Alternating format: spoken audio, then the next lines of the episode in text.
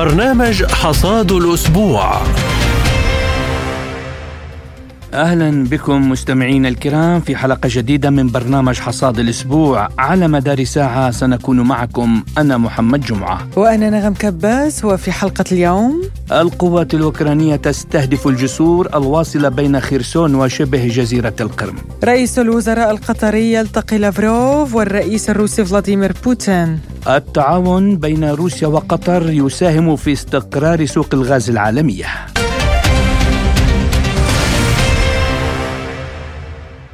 نبدأ من يوم الذكرى والحزن. فمنذ ساعات الصباح الأولى بدأت في جميع أنحاء روسيا فعاليات يوم الذكرى الحزن.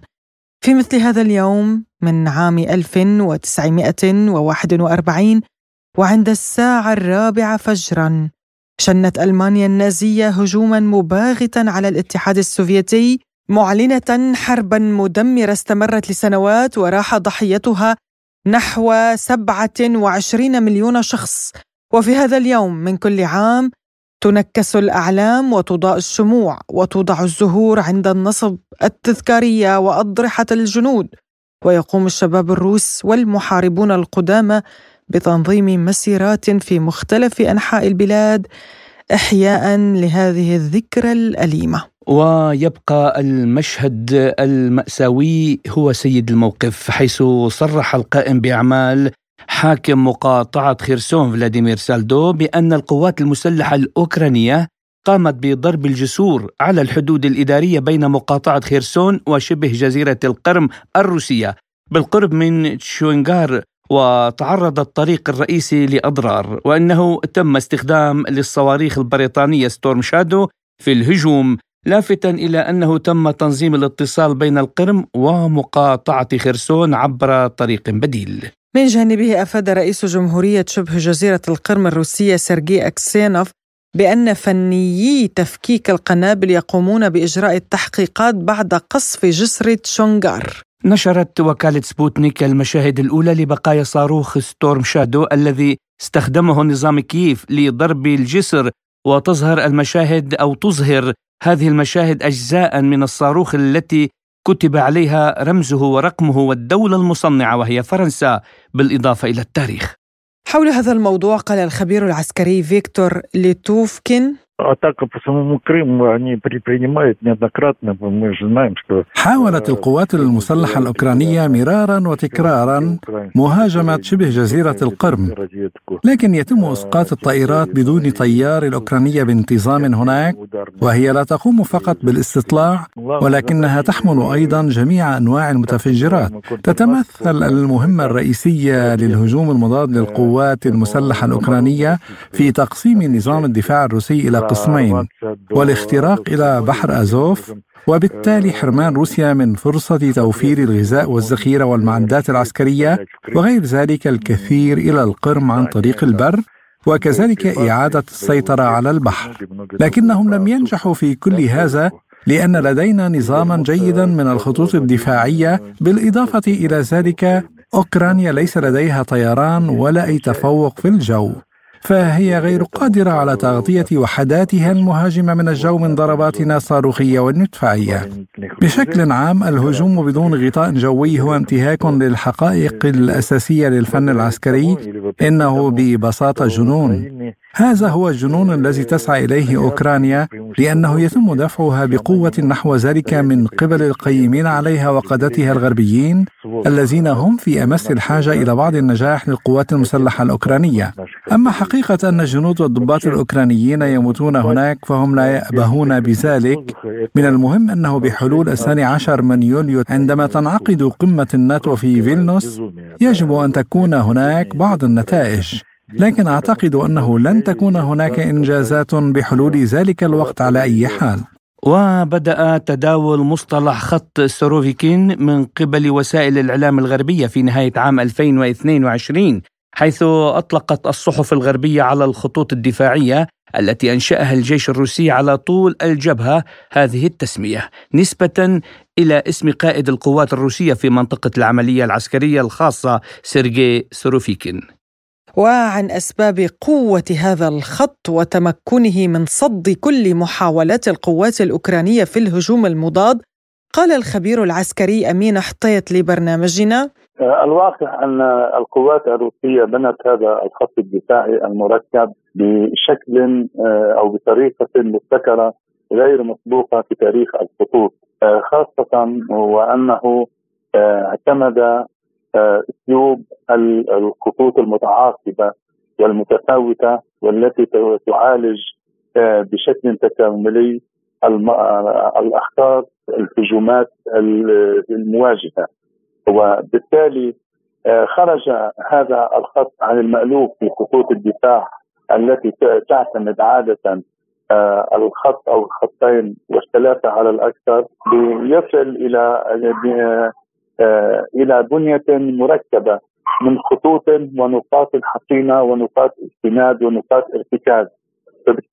فبالتالي هذا المزج بين المواقع القتالية وفي أشكاله المختلفة فاجأ العدو بشكل لم يكن يتوقعه وبالتالي كانت ردة الفعل التي يبديها المقاتلون على خط خطوط الدفاع المركبة هذه تفاجئ دائما العدو وتجعله في حالة ذهول وتقوده إلى قبل الانهيار المادي الذي يحرمه من آه، قدرة تشغيل السلاح إلى الانهيار المعنوي لأنه يجد نفسه في حالة ذهول أمام قدرة الخصم وقوته النارية.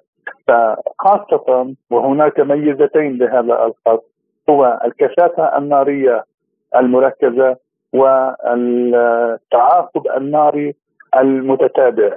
وهذين الأمرين آه، يحرمان المهاجم من أي إمكانية أو حلم بإمكانية اختراق. آه، دائما نحن نقول عندما نبني الخطوط الدفاعية هناك الدفاع الثابت وهناك الدفاع المتحرك وهناك الدفاع المرن. الدفاع المرن هو أسلوب وسط يدمج بين الثابت والمتحرك والخط الدفاعي الذي اعتمدته روسيا اعتمد أسلوب الدفاع المرن لأنه اعتمد الخطوط المتعاقبة المركبة ونقاط الارتكاز والحركية في الانتقال يعني لم يكن اسيرا لفكره الدفاع الثابت والمواقع الحصينة المعلومة نهائيا بشكل لا تتخطاها. ولم يكن آه، أيضا آه، مركبا من نقاط متحركة تحدث الكمائن أو أو تلاقي آه، العدو لاقتياده إلى مراكز التخطيط. كان مزيجا من هذا وذاك وهنا كانت المرونة في استعمال النيران والقدرة على الانتقال والإسناد بين مراكز القتال الدفاعية التي تستطيع أن تتحرك جبهيا وفي العمق على حد سواء دون أن تحدث ثغرات في خطوط الدفاع. هذا الخط بالطريقة التي بنيت فيها يحقق ثلاثة آه، فوائد رئيسية. الفائدة الأولى كثافة النيران واصطياد العدو في المدى في العمق. وهذا ما تحقق على ثلاثة محاور كما يعلم الجميع. عندما استطاعت القوات الروسية أن تدمر بعض القوات وهي في مراكز القوات الأوكرانية. بعض القوات الأوكرانية وهي في مراكز التحشد وبعضها الآخر في طريقها إلى الجبهة والبعض الآخر عند الجبهة. فبالتالي استطاعت أن آه، تدمرها بهذا الشكل المتفاوت دون أن تكشف الأسلوب آه، آه، المركز المعتمد في هذا الدفاع.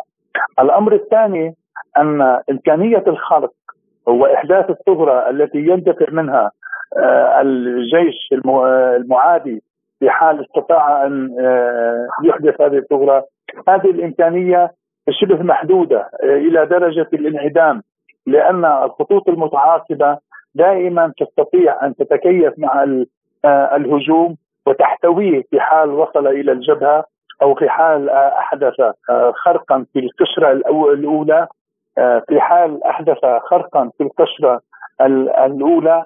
وهذا الأمر أيضا من شأنه أن يذهب القوى أو القدرات المستعملة في الهجوم من غير نتيجة. لهذا السبب نحن نستطيع أن نقول أن الخطوط المتعاقبة تمنع إحداث الثغرات. والكثافة النارية تدمر الوحدات وفي النتيجة تكون الهجومات من غير جدوى وهذا ما حصل بالضبط بالنسبة للهجوم الأوكراني. وقال سيرجي اوغورودنيك وهو أسير أوكراني بهذا الصدد لقد دخلنا في حالة من الفوضى عندما صدرت لنا أوامر بالقتل. لقد تركونا نتعامل مع مفرمة اللحم. لقد طلبت من القيادة تقديم التعزيزات ولكن لا حياة لمن تنادي لم تكن هناك تعزيزات. لقد عمل علماء النفس معنا وكانوا من ألمانيا قالوا لنا إن الجيش الروسي لم يعد هو الجيش الثاني بترتيبه من حيث القوة وإنه تراجع كثيرا وأكدوا لنا على ضرورة قتل وطرد المزيد من القوات الروسية من أراضي أوكرانيا. بالفعل بعد الجرح الأول أمرت الجنود بالاختباء في المخبأ وبعد ذلك عندما اقتربت القوات الروسية سلمت وحدتي لها طواعية بدوره قال الأسير سيرجي كروشينكو أمرتني القيادة برمي نفسي إلى التهلكة وتم تدريبي في لاتفيا على يد مدربين من الناتو. كان التدريب قليلا وكان الاهتمام الأكبر إلى كيفية استخدام المعدات العسكرية بشكل صحيح حتى لا تتكسر الأصابع. ولكن في النهاية لم نتعلم أي شيء بشكل حقيقي. لا أعرف حتى اسم ورتبة قائدي لأنني رأيته مرتين فقط خلال فترة إقامتي الكاملة في الوحدة. وللخوض أكثر في هذا الموضوع ينضم إلينا عبر الهاتف الخبير بالشأن الروسي الدكتور سمير أيوب. أهلا بك دكتور سمير في برنامج حصاد الأسبوع. أهلا وسهلا. تحياتي لكم ولمستمعيكم الكرام. أهلا بك. يعني نبدأ من هذا القصف للقوات الأوكرانية على الجسور الواصلة بين مقاطعة خيرسون وشبه جزيرة القرم. ما أهداف هذا الاستهداف برأيك وكيف سيؤثر على القوات الروسية في تلك المنطقة؟ يعني اولا هذا الاستهداف ان عبر عن شيء يعبر عن يعني الإرباك الذي يعاني منه الجيش الأوكراني وخاصة أن أهدافه فيما يخص الهجوم الذي أعلن عنه حتى الآن لم تتحقق ولا توجد أي إنجازات يمكن أن تقدم كأوراق اعتماد للدول الأوروبية التي تساعد هذا النظام وتضغط عليه من أجل الاستمرار في هذا الهجوم وفي هذا العمل العدائي ضد روسيا. لذلك قصف الجسور يعني عمليا لا تؤثر بشكل كبير على إمدادات الجيش الروسي لأن الإمدادات يمكن أن تأتي من شبه جزيرة القرم ويمكن أن تأتي أيضا من مناطق دانيسك ولوغانسك. أيضا هناك الطرقات مفتوحة. لكن هذا يمكن أن يكون ضغط معنوي وضغط نفسي على السكان المدنيين الموجودين في مقاطعة زاباروجيا أو في آه، شبه جزيرة القرم أيضا نلاحظ أن هذا الاعتداء يمكن أن يكون استفزازا لروسيا وخاصة بعد أن أعلن وزير الدفاع شويغو منذ يعني يومين بان أي استهداف في شبه جزيرة القرم أو أي مناطق روسية بصواريخ بعيدة المدى إن كانت الراجمات الأمريكية خيمارس أو الصواريخ البريطانيه ستورم شادو يمكن أن يعني يؤدي إلى رد روسي على مراكز القرار. يمكن أن تكون في كييف أو في مناطق أخرى. لكن هذه الضربة صحيح أنها لا تطال شبه جزيرة القرم ولكن يعني بنفس الوقت يمكن أن تكون استفزازا لروسيا ومعرفة جس النبض إلى أي حد يمكن أن ترد روسيا وما هي مصداقية هذه التصريحات. والصاروخ مكتوب عليه دكتور فرنسا يعني صنع في فرنسا هو مصنوع من من فرنسا هو فرنسي الصاروخ. يعني صحيح هذا لا يمكن أن يعني يمكن أن يؤدي إلى أي شيء آخر إن كان من فرنسا أو من بريطانيا أو حتى من ألمانيا. يعني يبدو أن الدول الغربية الآن أصبحت تتباهى بإرسال الأسلحة والمعدات الثقيلة والصواريخ بعيدة المدى يعني اليوم عندما يعلن أيضا مستشار ألمانيا عن استعداد ألمانيا وأن الهدف الأساسي هو تزويد أوكرانيا لمواصلة هذه العملية يعني الكل أصبح يعني يعلن بشكل واضح وبشكل علني عن أن هذه الحرب هي حرب الغرب ضد روسيا، حرب الناتو ضد روسيا وإن كانت بواجهة أوكرانية. لهذا السبب بتقديري يعني يمكن روسيا أخذت كل الاحتمالات بعين الاعتبار، يمكن أن تتعرض شبه جزيرة القرم، يمكن أن يعاد تكرار استهداف جسر شبه جزيرة القرم الذي تعرض في السابق للقصف لكن بتقديري في هذه المرة روسيا لن تسكت ولن تترك هذه القوى المعادية لها أن تأخذ يعني راحة البال في هذه الاستهدافات وخاصة أن الحديث الآن يدور عن في حال فشل الهجوم الأوكراني ما هي الانعكاسات السلبية؟ هل روسيا سوف تقف عند حد آه الآن عند الحدود التي وصلت إليها أو أنها يمكن أن تعاود توسيع العملية وتعاود استرداد العديد من الأراضي وعلى الأقل الأراضي الإدارية لمنطقة خيرسون ومنطقة زاباروجيا. لذلك الأوضاع يعني وهذا هذه الأحداث وهذه الاستهدافات عسكريا لا تشكل يعني أي خطر على إمدادات الجيش الروسي ولكن عمليا هذا كما قلت يعني يؤدي أو يعبر عن المأزق والإرباك التي يعاني منه نظام كييف وتعاني منه أيضا الدول الأخرى وخاصة أن زيلينسكي عد في عدة تصريحات يعني له علنيه و ويمكن أن تكون يعني آه، ملتوية. يقول أن الهجوم الأوكراني لم ينجح ولم يحقق الأهداف التي كان من المرجو يعني أو الاستناد إليها. الآن كل هذا يشير إلى أن العمليات العسكرية بشكل عام على جبهات القتال لم تتغير، نعم يمكن أن تكون هناك بعض الخروقات مقابل خروقات أخرى، يعني يمكن أن تكون بعض المناطق الغير مهمة استراتيجيا تمكنت القوات الأوكرانية من الوصول إليها، لكن هناك مدن أخرى استطاعت القوات الروسية وقوات الحلفاء السيطرة عليها. لذلك هذا بحد ذاته يعتبر إنجاز ويعتبر يعني آه، تأكيد على أن الجيش الروسي والقوات الحليفة له على جبهات القتال آه، أصبح لديها تجربة عسكرية كبيرة أصبحت أقوى مما كانت في البداية ولديها تحصينات قوية يمكن أن تستوعب الهجوم الأوكراني ويمكن أن تنطلق من هذه التحصينات بتوسيع العملية كما قلت. طيب دكتور سمير آه، يعني وزير خارجية أوكرانيا يقول أنه حلفاء كيف يستعدون لتزويد كيف بطائرات مقاتلة يعني دكتور هل يعني هذا الكلام أن الهجوم المعاكس قد فشل والتعويل الآن آه لاستلام المقاتلات؟ يعني صراحة الحديث عن المقاتلات يجري قبل البدء بهذا الهجوم. وها والمقاتلات مهما بلغت ومهما كانت حتى الآن يعني وبتقديري لا يمكن أن تؤثر بشكل جذري على يعني على جبهة القتال لأن الطائرات يمكن أن تصبح كما أصبحت الدبابات. يعني الدبابات والمعدات الثقيلة التي سلمت إلى أوكرانيا أصبحت وكأنها حطب للنيران الأسلحة الروسية. وأيضا هذه الطائرات يمكن أيضا أن تصبح أهداف سهلة ولا يمكن أن تغير بمجرى الأحداث. لكن في حال تم تسليم طائرات الإف 16 بتقديري هذا يمكن أن ت... هذه يمكن أن تكون إشارة لتوسيع العملية.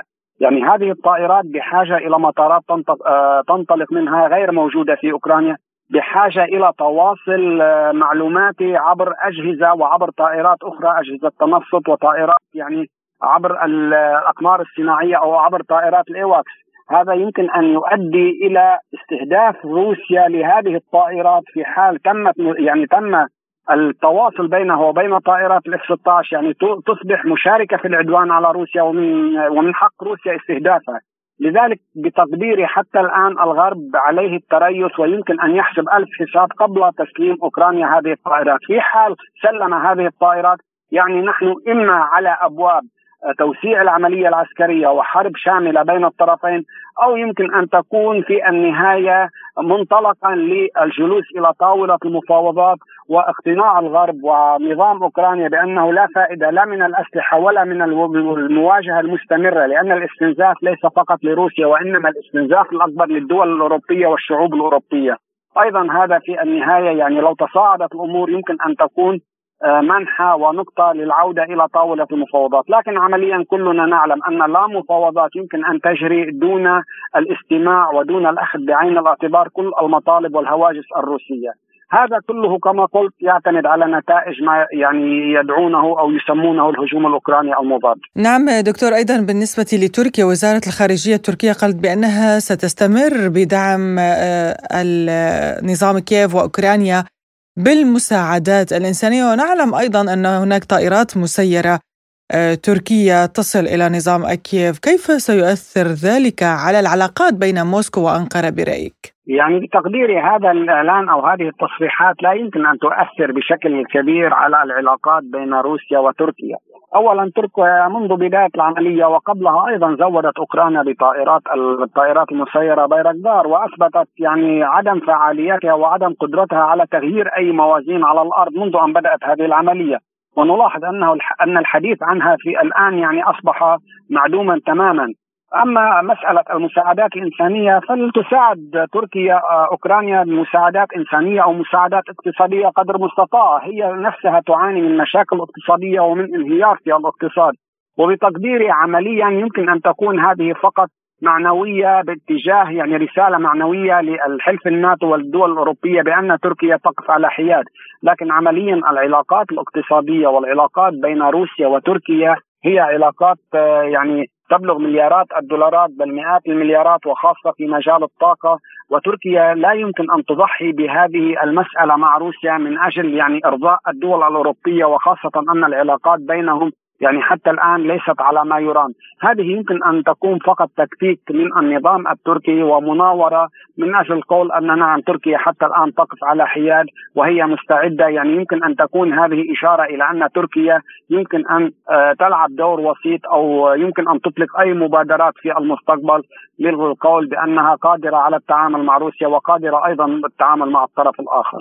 في سؤال أخير دكتور سمير يعني الاتحاد الأوروبي والناتو يريان أنه من المستحيل التواصل مع روسيا بخصوص حل المشاكل المناخ والمشاكل العالمية الأخرى برأيك دكتور يعني إلى هذا الحد إلى هذا المستوى آه، ممكن التخلي عن حل مشاكل عالمية من أجل دعم نظام كيف؟ يعني بالتأكيد يبدو أن كل أوراق الدول الأوروبية يعني وخاصة الحلف العسكري حلف الناتو مع الولايات المتحدة الأمريكية أصبحوا يعني وصلوا إلى أبعد الحد وإلى أبعد ال يعني ال الأمور للصراع مع روسيا وهم مستعدون للصراع معها في كافة المجالات. يعني هم بدأوا هذه العملية العسكرية أو بدأوا هذا النزاع مع روسيا واستفزوها بغرض بغرض ضرب اقتصادها ليس فقط يعني ضربها عسكريا لأنهم يعلمون تماما أن هزيمة روسيا عسكريا من المستحيل لكن هم لم ينجحوا في هذه المسألة الآن يحاولون بطرق أخرى يعني يحاولون حتى أيضا تأجيج الشارع الروسي يحاولون التدخل في مسائل عديدة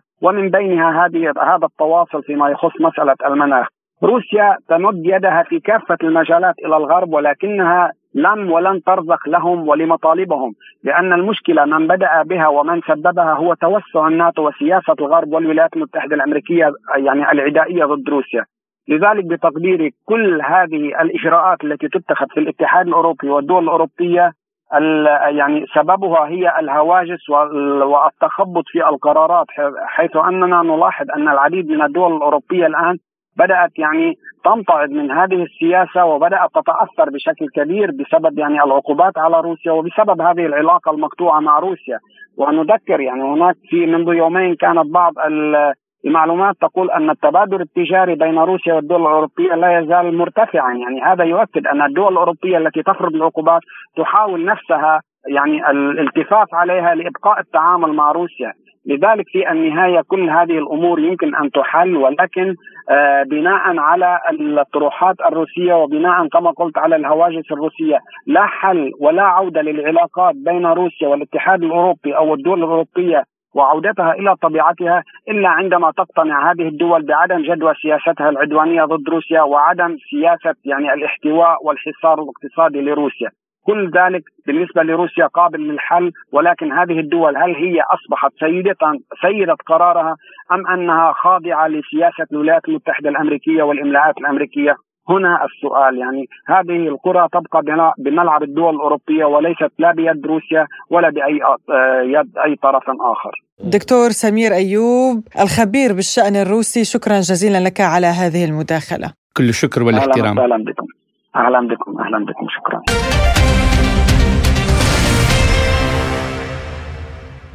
وإلى العلاقات الروسية القطرية واللقاء الذي جمع رئيس الوزراء الروسي ميخائيل ميشوستين في موسكو مع نظيره القطري إذ قال ميشوستين قطر هي الشريك الرئيسي لروسيا في الشرق الأوسط. علاقاتنا الودية تقوم على مبادئ الاحترام المتبادل ومراعاة مصالح بعضنا بعضا الجانب الروسي مهتم ببناء تعاون تجاري واقتصادي مع قطر وأن التعاون بين روسيا وقطر يساعد على تحقيق التوازن بين العرض والطلب في سوق الغاز العالمية. وأضاف ميشوستين طورت روسيا وقطر شراكة استراتيجية طويلة الأمد في قطاع الطاقة تعد وكالة ترويج الاستثمار القطرية أكبر مساهم في روسنفت. ونعمل معا في إطار منتدى الدول المصدرة للغاز ومقره في العاصمة القطرية الدوحة. بدوره صرح رئيس مجلس الوزراء القطري محمد بن عبد الرحمن آل ثاني أن قطر تأمل في تسوية الوضع في أوكرانيا في أسرع وقت ممكن وأن الدوحة تدعم أي جهود دبلوماسية في هذا السياق. موضحا أنه ناقش هذه القضايا مع وزير الخارجية الروسي سيرجي لافروف. ولمناقشة هذا الموضوع ينضم إلينا عبر الهاتف المحلل السياسي القطري صالح غريب. أهلا بك أستاذ صالح في برنامج حصاد الأسبوع ودعني أبدأ من هذه الزيارة لرئيس الوزراء القطري واللقاء برئيس الوزراء وأيضا وزير الخارجية وأيضا الرئيس بوتين. ما أهمية هذه اللقاءات برأيك؟ أهلا وسهلا. آه، سعيد آه، بتواجدي معكم في هذه آه، الزيارة التي يقوم بها معالي وزير الخارجية رئيس مجلس الوزراء في دولة قطر إلى موسكو. لا شك إنه العلاقة بين قطر وروسيا لم تتغير ولم يعني يصاب فيها نوع من التراخي إنما ظلت قائمة وتتمدد وتتطور بما تقدمه الدولتين سواء كان على المستوى المحافل الدولية أو بشكل عام في علاقاتها بينها وبين بين موسكو والدوحة. وهذا التوافق القطري الروسي على جميع الصعد ظل منذ زمن طويل يعني موقف قطر في آه، هذا الأمر آه، يعني يشاد به أو يحسب له. وكمتابع وكباحث في هذا الأمر آه، أرى إنه يعني هكذا العلاقات تبنى بين الدول. قد يكون هناك موقف ولا هذا الموقف تتخذه هذه الدولة لكن هذا الموقف لا يغير من العلاقة التي تربط هذه الدولة بتلك وبالتالي فإن آه، قطر بقيت على آه، موقفها من آه، روسيا في زيادة الاستثمارات في زيادة توقيع الاتفاقيات وغيرها من الأمور. لا شك انه هي أيضا تحمل ملفات كثيرة سواء كان في مجال الأمن الغذائي، سواء كان في مجال الطاقة، سواء كان في مجال الاقتصاد والتجاره والاستثمارات التي تتطور بين دولة قطر وروسيا وهذا أيضا يؤكد على عمق العلاقة التي تربط الدولتين مع بعضهم البعض.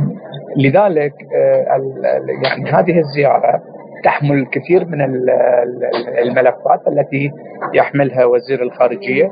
لمناقشتها مع آه، المسؤولين في آه، في موسكو آه، وبالتالي فإن هذا الأمر سوف ينعكس أيضا على زيادة الاستثمارات زيادة توقيع الاتفاقات الاتفاقيات بين كل من الدوحة وموسكو.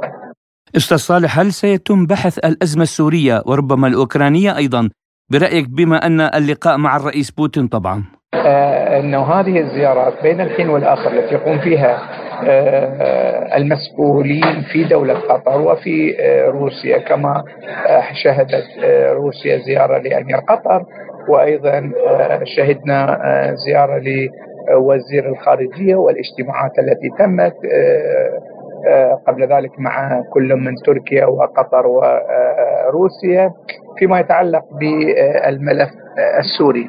هكذا يعني دائما التوافق في الرؤى والأفكار بين الدول يتمخض عنا زيارات متبادلة بين الحين والآخر. وظلت قطر تقوم بزيارة إلى المسؤولين القطريين يقومون بزيارات متبادلة بين روسيا وقطر وهذه الزيارة هي جزء من تجديد الاتفاقات والعلاقات وتطويرها ومناقشتها وخصوصا فيما يتعلق أيضا بالأزمة الروسية الأوكرانية. وبالتالي تسعى قطر دائما أيضا لفتح مجال للحوار والتحاور مع الطرف الآخر لايجاد حل لهذه الأزمة التي لا شك أنها تؤثر أو أثرت ليس فقط على البلدين وإنما أثرت على المجتمع الدولي بشكل كامل. هذه تقريبا أحد, أحد أهداف الزيارة نأمل أن تتمخض عنها زيارات أخرى من المسؤولين الروس إلى الدوحة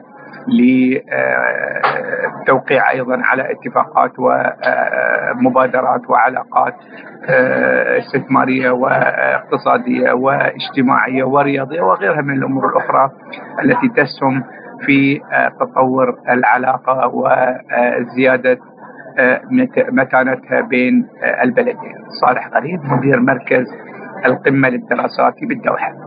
المحلل السياسي القطري صالح غريب كنت معنا عبر الهاتف. شكرا لك على هذه المداخلة. إذا وللحديث عن هذا الموضوع أكثر ينضم إلينا عبر الهاتف من موسكو مدير مركز جي اس ام للدراسات الدكتور آصف ملحم. أهلا بك دكتور آصف في برنامج حصاد الأسبوع وأبدأ معك عن زيارة رئيس الوزراء القطري إلى موسكو. يعني برأيك دكتور هل هي هذه الزيارة إشارة إلى فشل الغرب رغم المحاولات البائسة في عزل روسيا؟ تحياتي لكم وللسادة المستمعين. آه لو أردنا أن نعرف قطر من هي؟ قطر تسميها الولايات المتحدة الأمريكية نفسها بأنها آه الحليف الأقرب للولايات المتحدة الأمريكية من خارج حلف الناتو.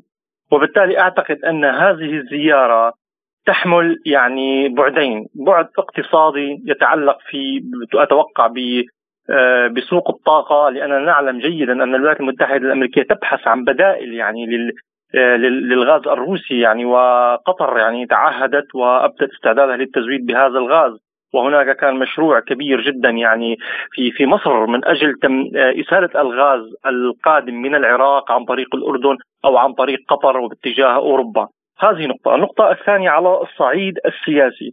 أنا أعتقد يعني وفق فهمي للسياسة القطرية هي كدولة يعني تحاول أن تلعب دورا ما في السياسة العالمية. فأعتقد أن هذه الزيارة يعني فيها بعض الرسائل إن صحت التسمية التي قد يحملها رئيس وزراء القطري، قد لا يكون رئيس آه، رئيس وزراء القطري يعني يمارس السياسة الخارجية كغيره ولكن هذه الزيارة بحد ذاتها يمكن وضعها ضمن هذا الإطار. نعم دكتور أيضا تحدثت حضرتك عن أسواق الطاقة، هذا التعاون بين روسيا وقطر في أسواق الطاقة خاصة أن رئيس الوزراء قال بأن هناك مشاريع استراتيجية في هذا المجال بين الدوحة وموسكو. كيف سيؤثر هذا التعاون على الأسواق العالمية برأيك؟ أنا رأيي الشخصي طبعا يعني روسيا وقطر يعني هم من أكبر منتجي الغاز في العالم. وبالتالي أعتقد التعاون يعني لو تذكرنا أستاذ نغم لو تذكرنا عندما حصل الخلاف القطري الخليجي يعني لاحظنا أن روسيا دائما دعت إلى الحوار بين جميع الأطراف. روسيا تتبع سياسه يعني في منتهى الحكمة. يعني هي تعترف وتقول دائما نحن لسنا ضد آه، أن تقوم أي دولة بالبحث عن مصالحها. ولكن إذا كان في تحقيق مصالحها آه، تعارض مع مصالحنا نحن فيجب علينا أن نلجأ إلى الحوار. فأعتقد هذا التعاون القطري الروسي يصب في الواقع في استقرار أسواق الطاقة. وخاصة ان أعتقد أنه في المرحلة المقبلة ستكون السوق الحقيقي لتصريف الغاز الروسي تحديدا آه، هي الأسواق الآسيوية. يعني وكانت تغطيها الولايات المتحدة الأمريكية عن طريق الغاز المسال وستعوضها روسيا الآن. يعني الغرب يتجه يعني وخاصة في ضوء العبارة العقوبات الأخيرة إلى قطع يعني تعلق. يعني ربما هو تحالف غازي بين آه، روسيا وقطر في آسيا بما أن روسيا أغلقت آه، الأسواق الأوروبية يعني لم تعد ترسل إلى الأسواق الأوروبية. أعتقد أنه يمكن وصفها بهذا اعطاء هذا الوصف لأن يعني هناك الكثير من المشاريع لإسالة الغاز يعني في قطر وقطر يعني ك آه، يعني من آه، من من ناحية النقل الغاز المسال نقله عبر يعني عبر الحاويات الكبيرة عن طريق البحر أسهل من عن طريق قطر. وروسيا نفسها أيضا تبحث يعني نلاحظ أن هناك إمارات بدأت أيضا تنحو هذا النحو تبحث يعني عن بدائل أخرى خاصة في ظل العقوبات يعني على على البنوك على البنوك الروسية والإمارات وأعتقد تركيا أيضا ابدت استعدادها لمحاولة تخطي هذه العقوبات والالتفاف عليها عن طريق بعض الدول الثالثه. اذا هذا الموضوع أعتقد أن باعتباره رئيس وزراء فأعتقد أنه البعد الاقتصادي هو الغالب عليه أكثر من البعد السياسي. رئيس وزراء قطر نقل رغبة بلاده بالتدخل لحل الأزمة الأوكرانية، يعني مع العلم أنه لا ينال المخلص غير تمزيق ثيابه، فبرايك قطر هل ستتمكن من أن تكون وسيطا في هذا المجال لحل هذه الأزمة؟ أستاذ محمد لاحظ معي الوساطة بحد ذاتها يعني تستطيع أي دولة أن تبدي رأيها وتقول أنا مستعد مستعد أن أكون وسيطا. ولكن عندما يكون وسيط وسيط يحمل رسائل من كلا الطرفين وينقل يعني وجهه نظر هذا نظر هذا الشخص هذا الطرف عفوا إلى إلى الآخر والطرف الثاني إلى الأول يعني. ويعني المشكلة لا تكمن في من في من سيتوسط. المشكلة في الحلول المقدمة. أي مبادرة أي وسيط يعني لا شك أن جميع الأطراف سترى فيه نواحي إيجابية ونواحي سلبية وبالتالي ماذا يمكن أن تقدم قطر؟ يعني إلا يعني يعني يعني تأثيرها في السياسة العالمية ليس كبيرا وبالتالي لا أعتقد أنها قادرة على الضغط يعني على على أوكرانيا لأن أوكرانيا نفسها في الحقيقة يعني القرار الأوكراني رهين يعني للاملاءات الغربية يعني. ولكن قطر أيضا لديها علاقة طيبة بالغرب. يعني آه، أوكرانيا آه، يملي عليها الغرب وقطر لها علاقة جيدة بالغرب. ورئيس الوزراء القطري سيلتقي الرئيس بوتين. يعني لو أن الأمر اقتصادي بحت لما ألتقى برئيس الدولة. أنا أستاذ نغم أنا قلت هناك يعني البعد الأغلب عليه اقتصادي. لا شك أن هذه الزيارة فيها بعد سياسي أيضا وقد وقد يكون قد حمل بعض الرسائل معه يعني عبر يعني أو حملته الولايات المتحدة الأمريكية بعض الرسائل للرئيس بوتين. هذا الأمر وارد يعني يمكن فهمه في هذا الإطار. ولكن يعني يعني ماذا يمكن يعني القضية لا تتعلق أستاذ نغم لا تتعلق لا بأوكرانيا نفسها. أوكرانيا يعني من بداية الحرب كانت موافقة على يعني ونحن نتذكر يعني في السنة الماضية وتحديدا في شهر في شهر آذار يعني كاد الأطراف الأطراف المتحاورة الروسي والاوكراني يتوافقون على المبادئ الأساسية لصيغة سلام محددة. ولكن اخترع وقتها مجزره بوتشا وبعدها مجزره يجوم وبعدها مجازر ومجازر والغاية هو استمراريه الصراع المشكلة تكمن في الغرب نفسه، الغرب يعني يريد ان ان ان أن يسلك سلوك البلطجي، يريد أن يفرض شروطه على جميع الناس وعلى جميع العالم وعلى جميع دول العالم وعلى جميع العالم دول العالم أن تستجيب لهذه الشروط، يعني هم اعتادوا على التعاون مع الدول الفقيرة الآسيوية والشرق أوسطية والدول الإفريقية. ولكن روسيا ليست دولة صغيرة وليست دولة بسيطة روسيا دولة عظمى ودولة قوية ولا يمكن بهذه البساطة يعني إهانتها أو أو أو التقليل من قيمتها. وبالتالي المشكلة تكمن في الغرب. يعني عندما نقول عندما تطرح روسيا الطرح التالي نريد إنهاء الهيمنة الأمريكية في العالم. ماذا يعني هذا العنوان؟ هذا العنوان يعني ببساطة إما أن نزيل الولايات المتحدة الأمريكية من من الوجود وهذا غير ممكن أو أن تقبل الولايات المتحدة الأمريكية بالشروط التي تفرضها آه، الصين وروسيا والهند والدول الكبرى الأخرى. وروسيا توسع علاقاتها ونلاحظ جميعا يعني أن العديد من الدول يعني سواء ضمن آه، إطار منظمة شنغهاي للتعاون أو ضمن مجموعة بريكس آه، العديد من الدول ترغب بالانضمام إلى هذه المجموعة والى هذه المنظمات. وبالتالي أعتقد أن روسيا بالتعاون مع جميع هذه الدول قادرة على تحقيق في الواقع يعني خرق في السياسة يعني وإيقاف خرق ما في السياسة وأيضا في الاقتصاد دكتور. يعني نرى اليوم تحالف قطري روسي صيني في مجال الغاز أيضا لأنه قطر وقعت مع الصين آه، آه، آه، يعني عقدا كبيرا ضخما بخصوص الغاز. وقعت قطر مع الصين صفقة ضخمة بخصوص الغاز. واليوم أيضا رئيس الوزراء في القطري في موسكو. هذا يعني أن هناك تحالف صيني روسي قطري في مجال الغاز. ربما الانتقال إلى العمولات الوطنية كيف آه، هذا يؤثر على الاقتصاد بشكل عام الانتقال إلى العملات الوطنية؟ من هي الدول برأيك المرشحة للانضمام إلى هكذا تحالفات؟ مثلا مصر لدينا مصر دولة كبيرة أيضا غازية. تركيا التي أبدت استعدادها لإنشاء مركزا للغاز الروسي على أراضيها. أستاذ نغم لاحظ معي أوروبا نفسها محاصرة يعني لا يوجد عندها آه، طريق لاستيراد الغاز إلا روسيا وإفريقيا، يعني الجزائر تصدر إلى إلى أوروبا حوالي 90 مليار متر مكعب في السنة، يعني وروسيا حوالي 160 مليار متر مكعب، آه، طبعا الغاز المعظم الغاز الجزائري يذهب إلى آه، إيطاليا تحديدا وإلى شبه الجزيرة الايبيريه إلى البرتغال وإسبانيا، وعندما طرح مشروع متكات لتمديد خط الغاز الواصل من إسبانيا باتجاه فرنسا يعني وجزائر الرئيس الفرنسي وقتها جزائر يعني وأبدأ استعداد كبير ل آه، لدعم هذا الخط ونحن أجرينا دراسة يعني وقتها على هذه النقطة. يعني انشاء هذا الخط يحتاج إلى عدة سنوات ولن يحل في الزمن القريب في الواقع مشكله الغاز يعني بشكل عام تحالف هذه الدول الكبرى ذات الثروات الغازية والثروات الطاقية الكبيرة لا شك أنه سينعكس على أسواق الطاقة. ويعني حتى هذا التنافس بين الأطراف يعني كل طرف بلا شك يريد يبحث عن مصالحه وهذا أمر طبيعي. يعني وفق شحنات الغاز التي تذهب أو الغاز المسال أو النفط التي تذهب من دول الخليج بشكل عام باتجاه الصين كبيرة جدا بالمناسبه يعني وأنا مطلع على الكثير من الأرقام يعني علاقات الصين تحديدا مع باقي دول العالم مستقرة. المشكلة هي الآن يعني يحاول رسمها الغرب وكأنها بين روسيا والغرب. هي في الواقع ليست بين روسيا والغرب. هي في الواقع بين الغرب وباقي دول العالم. هذه المشكلة. وروسيا يعني تلعب على هذا الوتر إن صح التسميه وتحاول ان تستثمر هذا الوضع يعني آه لصالحها.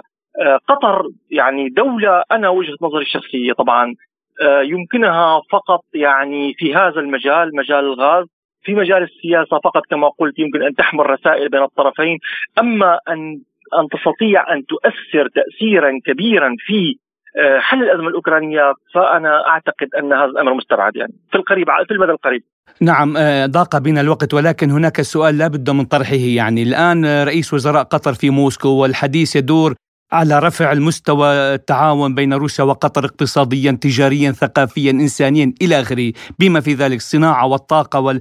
والإنتاج النفطي إلى آخره. يعني السؤال أمريكا أين هي الآن؟ يعني ما هو رد فعل الولايات المتحدة ولا سيما قطر هي الحليف الاستراتيجي لأمريكا. أستاذ محمد لاحظ معي الولايات المتحدة الأمريكية من زمن بعيد فقدت ثقة العالم كله وبما ذلك الحلفاء الأوروبيين، يعني الولايات المتحدة الأمريكية تضرب بالعرض الحاد بمصالح أقرب حلفائها وهذا الأمر يفهمه، يعني أنا كنت في أحد المعارض أستاذ محمد هون وكان يعني مسؤولين كبار من الإمارات وقالوا بالحرف الواحد يعني نحن صحيح يقال عنا متحالفين مع الولايات المتحدة الأمريكية ولكن نخشى منها. يعني العديد من دول العالم تفهم هذه النقطة أن الولايات المتحدة لا حليف لها لا صديق لها. صديقها هو مصلحتها فقط. وقد يعني وقد تضرب بأي حليف وقطر على ما يبدو.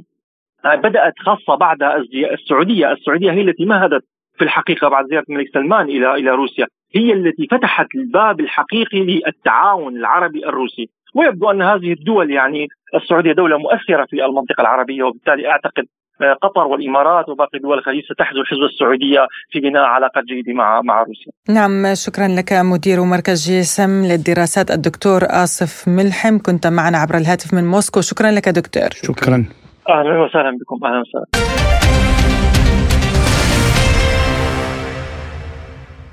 وإلى حصاد فعاليات المنتدى الاقتصادي الدولي الذي استضافته مدينة سانت بطرسبورغ الروسية من الرابع عشر إلى السابع عشر من يونيو حزيران الجاري بمشاركة سبعة عشر ألف ممثل من 130 دولة. وحلت دولة الإمارات العربية المتحدة ضيف شرف على المنتدى كما تم إبرام أكثر من 900 اتفاقية تزيد قيمتها عن ثلاثة مليارات روبل. وكان لوفد الجزائر برئاسة فخامة الرئيس عبد المجيد تبون حصة الأسد في المنتدى.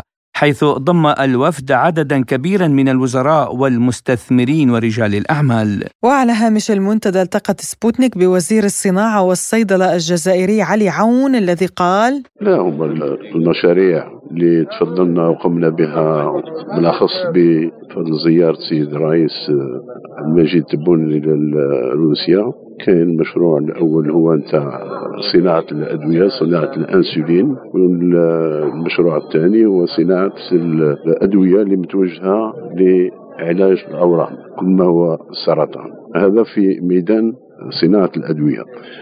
في ميدان صناعة الصناعات الأخرى تكلمنا كثير مع الإخوان هنا في بالأخص حددنا خريطة الطريق لتنمية المؤسسات الصغيرة والمتوسطة. لأن هذه هذه الاستراتيجية رايح نخلي النسيج الصناعي في الجزائر ينتشر. وينتشر باش يغطي احتياجات آه، المواطن الجزائري.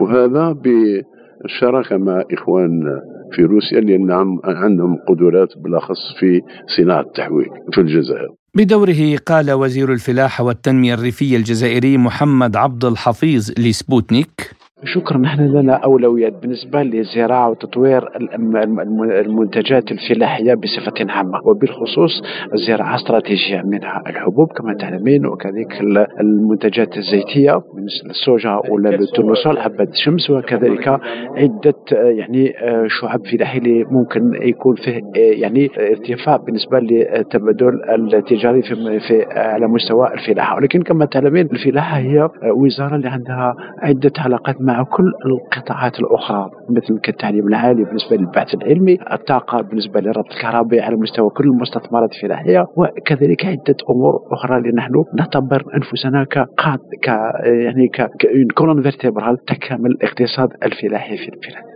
ان شاء الله إحنا أخذنا كل الاحتياطات بالنسبة للان الأمن الغذائي الذي يحتوي على يعني آه، هدفين. أول هو يكون يعني تغطية احتياجات المواطنين أو العائلات الجزائرية بالنسبة بالنسبة لكذا وكذلك يعني تقييم ويعني بالنسبة لل ويعني le stock de sécurité qui est en progression من جانبه قال وزير التجارة وتنمية الصادرات الجزائرية الطيب زيتوني لسبوتنيك. الشريك الروسي مع روسيا دولة عريقة وعندنا علاقات عريقة معها إلا أنه تبادلاتنا التجارية والاقتصادية والتعامل الاقتصادي والاندماج الاقتصادي بين الدولتين كان ضعيف.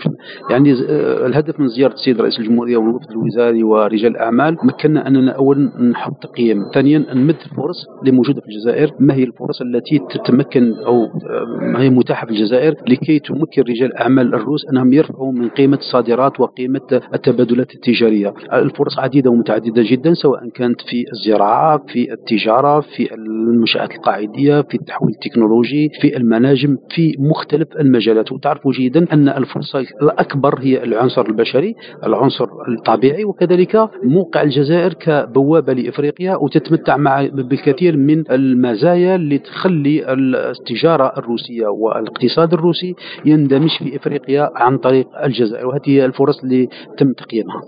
أما عن التعاون مع روسيا في مجال الشركات الناشئة والصغيرة قال وزير الاقتصاد المعرفي ياسين المهدي وليد لسبوتنيك حاليا لا يوجد هناك إطار رسمي للتعاون في هذا المجال؟ على الرغم أن هذا القطاع يمكن أن يشكل حقيقة انطلاقة آه، كبيرة في آه، تنويع آه، طبيعة التعاون بين روسيا والجزائر التي تربطهما كما تعلمون علاقات وطيدة. الشركات الروسية التكنولوجية بدأت بالاهتمام بالسوق الجزائرية مؤخرا. ونذكر على سبيل المثال شركة Yandex التي بدأت في بعض النشاطات في الجزائر ولكن آه، تبقى يبقى هذا الاهتمام نوعا ما محتشما وتواجدنا في هذا اللقاء في Saint Petersburg International Economic Forum هو حقيقة آه، اشاره انطلاقة آه، لتكثيف التعاون بين البلدين خاصة في المجال الاقتصادي. وأظن انه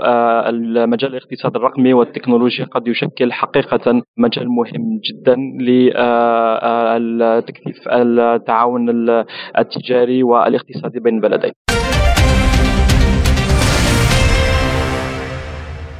وإلى محادثات أستانا حول سوريا إذ قال المبعوث الخاص للرئيس الروسي إلى سوريا ألكسندر لافرنتيف إن سوريا وتركيا وإيران اتفقت على مفهوم خارطة الطريق التي قدمتها روسيا بشأن تطبيع العلاقات بين أنقرة ودمشق.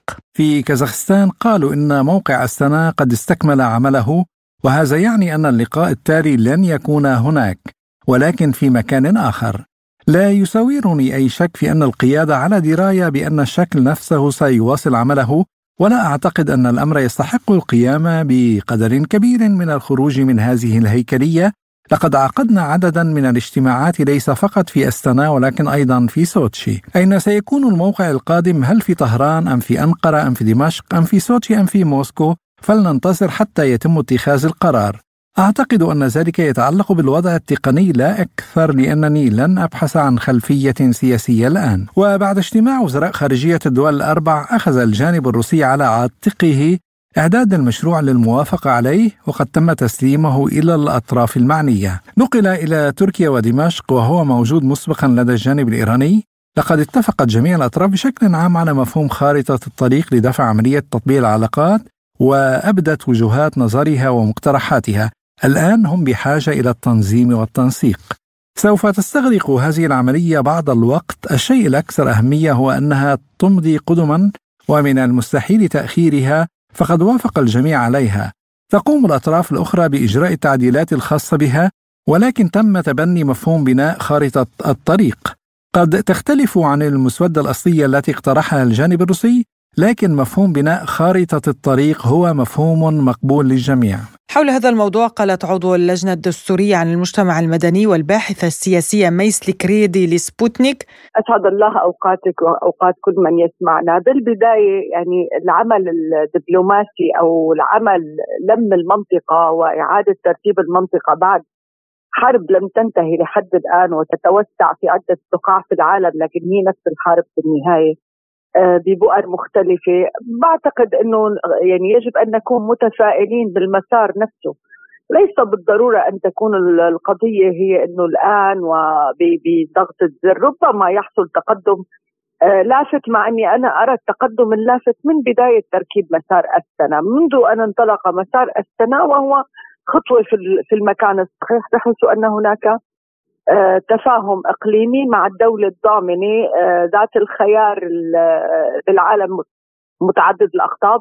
يعني روسيا الاتحادية مع قطبي العالم الإسلامي المطروح للصراع الحالة السنية والحالة الشيعية. فإذا بغض النظر عن النتائج المباشرة لاجتماع السنة القادم لكن دائما أقول إن هذا المسار محكوم حكما بالنجاح. ليس هناك ترى في التفكير بإفشاله أو حتى لذلك كل خطوة ربما يعني لا تنجح المحادثات من اللحظة الأولى تبقى هناك قضايا عالقة وربما يكون هناك اسراع في خارطة الطريق. الأساس في هذا الحديث أن الاستراتيجية المتبعة وأن المصلحة المنطقة الآن أن يتم هذا التوافق مهما كانت الجراح ومهما كانت الحالة العاطفية لأنه كان هناك كل مكان يتدخل فيه الناتو يخلق من البشر أعداء فيما بينهم. والناتو كان طول هذا الربيع المزعوم هو الفاعل ف آه، يعني حجم التناقضات المطلوب إعادة تركيبها في مكانها الصح ليس بالأمر السهل. بالنسبة لي أنا أعتبر فعلا أن خارطة الطريق الروسية لإنتاج علاقات لا نريد أن نوصفها بالشكل العاطفي لا هي علاقات جيدة آه، أو سيئة هي علاقات عادية لإنجاح المحور ولإنجاح المشروع.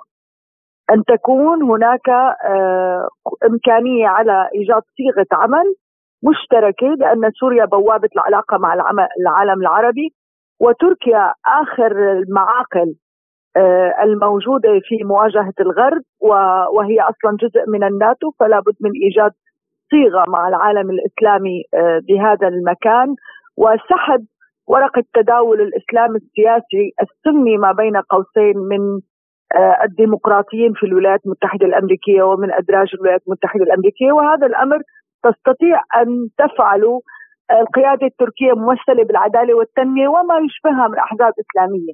واعتبرت الكريدي أن تحقيق تقدم ملموس ليس بالأمر السهل. دعينا من الشق في الشق الأول دولة روسيا الاتحادية دولة مقدرة على المستوى بالنسبة لنا نحن نعتبر أن دولة روسيا الاتحادية لها علينا ولي وسنعلم لأبنائنا أيضا دين كبير في أنها وقفت معنا في مواجهة هذا الإرهاب. ونحن آه، أنا أتحدث دائما بلغة ذات قدسية في موضوع الحرب السورية. هذا مع مدان دم. كانت دولة روسيا الاتحادية على رأس المواجهة. هناك وحدة مصير وحدة دم. هذا اللي نتحدث عن المشاعر العامة للسوريين الذين واجهوا الإرهاب، أما بالنسبة للشق الثاني أنا قلت إن هذا المسار التقارب السوري التركي محكوم بالنجاح لأنه مصلحة الدولتين، المشروع الأمريكي يتبدى واضحا انشاء كيان معادي لدولة روسيا الاتحادية عن طريق استبدال خرائط سايكس بيكو تفكيك تركيا وسوريا وإيران وانشاء زج الكرد في صراع عالمي ليصبحوا يعني مع الأسف ضحايا مطحنة قادمة. عن طريق آه، إلهامهم بتشكيل دولة بعد تفكيك الخرائط وإعادة آه، بناء الدول. هذه يعني أكثر من حرب عالمية ثالثة ما بعد ذلك.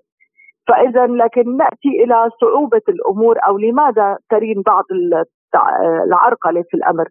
سوريا دولة مجروحة بالنهاية. يعني الآن سوريا دولة مجروحة وما تفعله هو أعلى من مستوى دبلوماسية. أنه بعد أن فرغت كل تلك كل ذلك الإرهاب وتلك الجماعات وكل طريق مرورها كان عبر الطيران ومعروفة طرقها من من أين وتنطلق من مدن ومدعومة من حكومات وما إلى ذلك. فسوريا مجروحة عندما آه، يعني تحسب حساباتها وعندما آه، تفكر في التفاصيل وتدقق في التفاصيل فلأنه خبرتها 12 عام ودولة جارة كانت في كان قد تجاوزت سوريا مسألة الإشكالات مع تركيا والإشكالات التاريخية مع تركيا.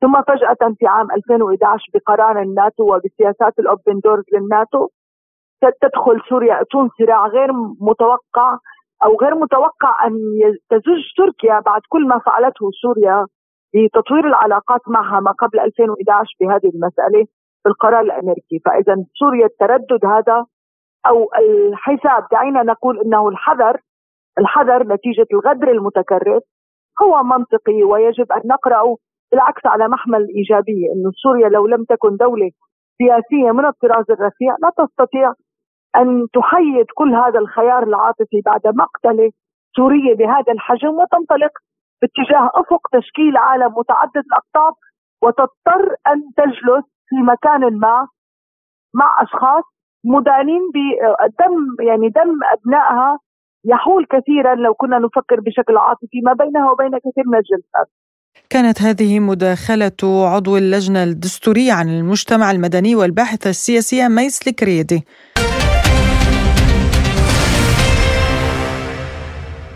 ونختم ملفاتنا بتبادل الخبرات العسكرية الروسية مع دول شمال إفريقيا. ففي مقابلة حصرية من وكالة سبوتنيك مع رئيسة غرفة التجارة والصناعة التونسية الروسية الفائزة بالمسابقة الدولية زعيم الدبلوماسية الشعبية خريستينا رومانينكو على هامش المنتدى الاقتصادي الدولي الذي أقيم بسانت بطرسبورغ وتحدثت خريستينا رومانينكو عن التعليم العسكري الروسي الوطني للروس المقيمين في تونس قائلة Здесь, в этом ключе, нужно обязательно поблагодарить Россотрудничество. يجب أن نشكر منظمة روس ساترودنيتشستوا التي تنتهج سياسة نشطة للغاية لنشر اللغة الروسية والثقافة الروسية في الخارج. أطلقت روس ساترودنيتشستوا عدة برامج مثل مرحبا روسيا وروسيا في الخارج أوراسيا العالمية التي جميعها تساعد أبناء المواطنين على السفر إلى روسيا والتعرف على الثقافة الروسية وذلك بشكل مجاني تماما.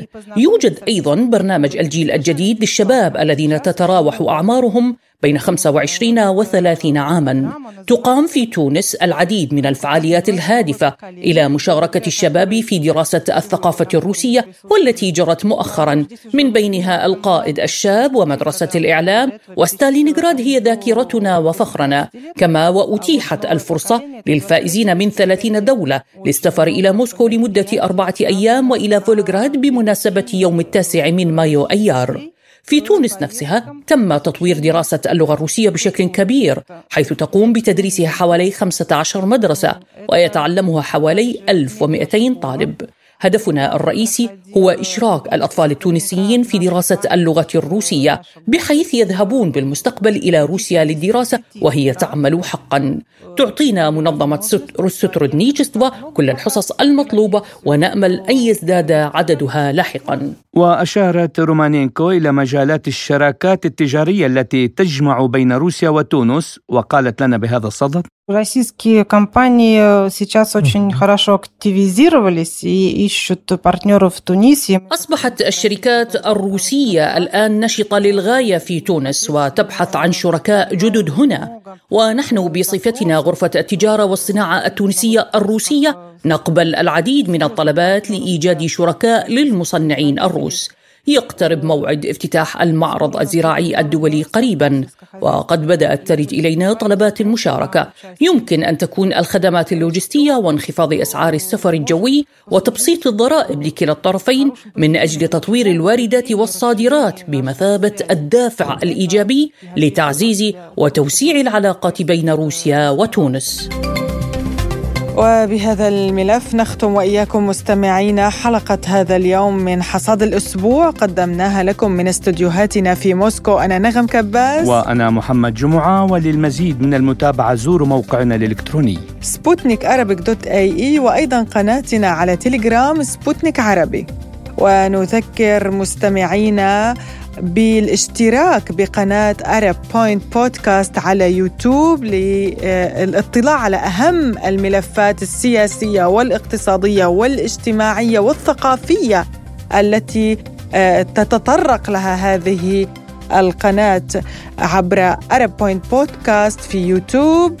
وفيسبوك وتويتر وبودكاست. إلى اللقاء. إلى اللقاء.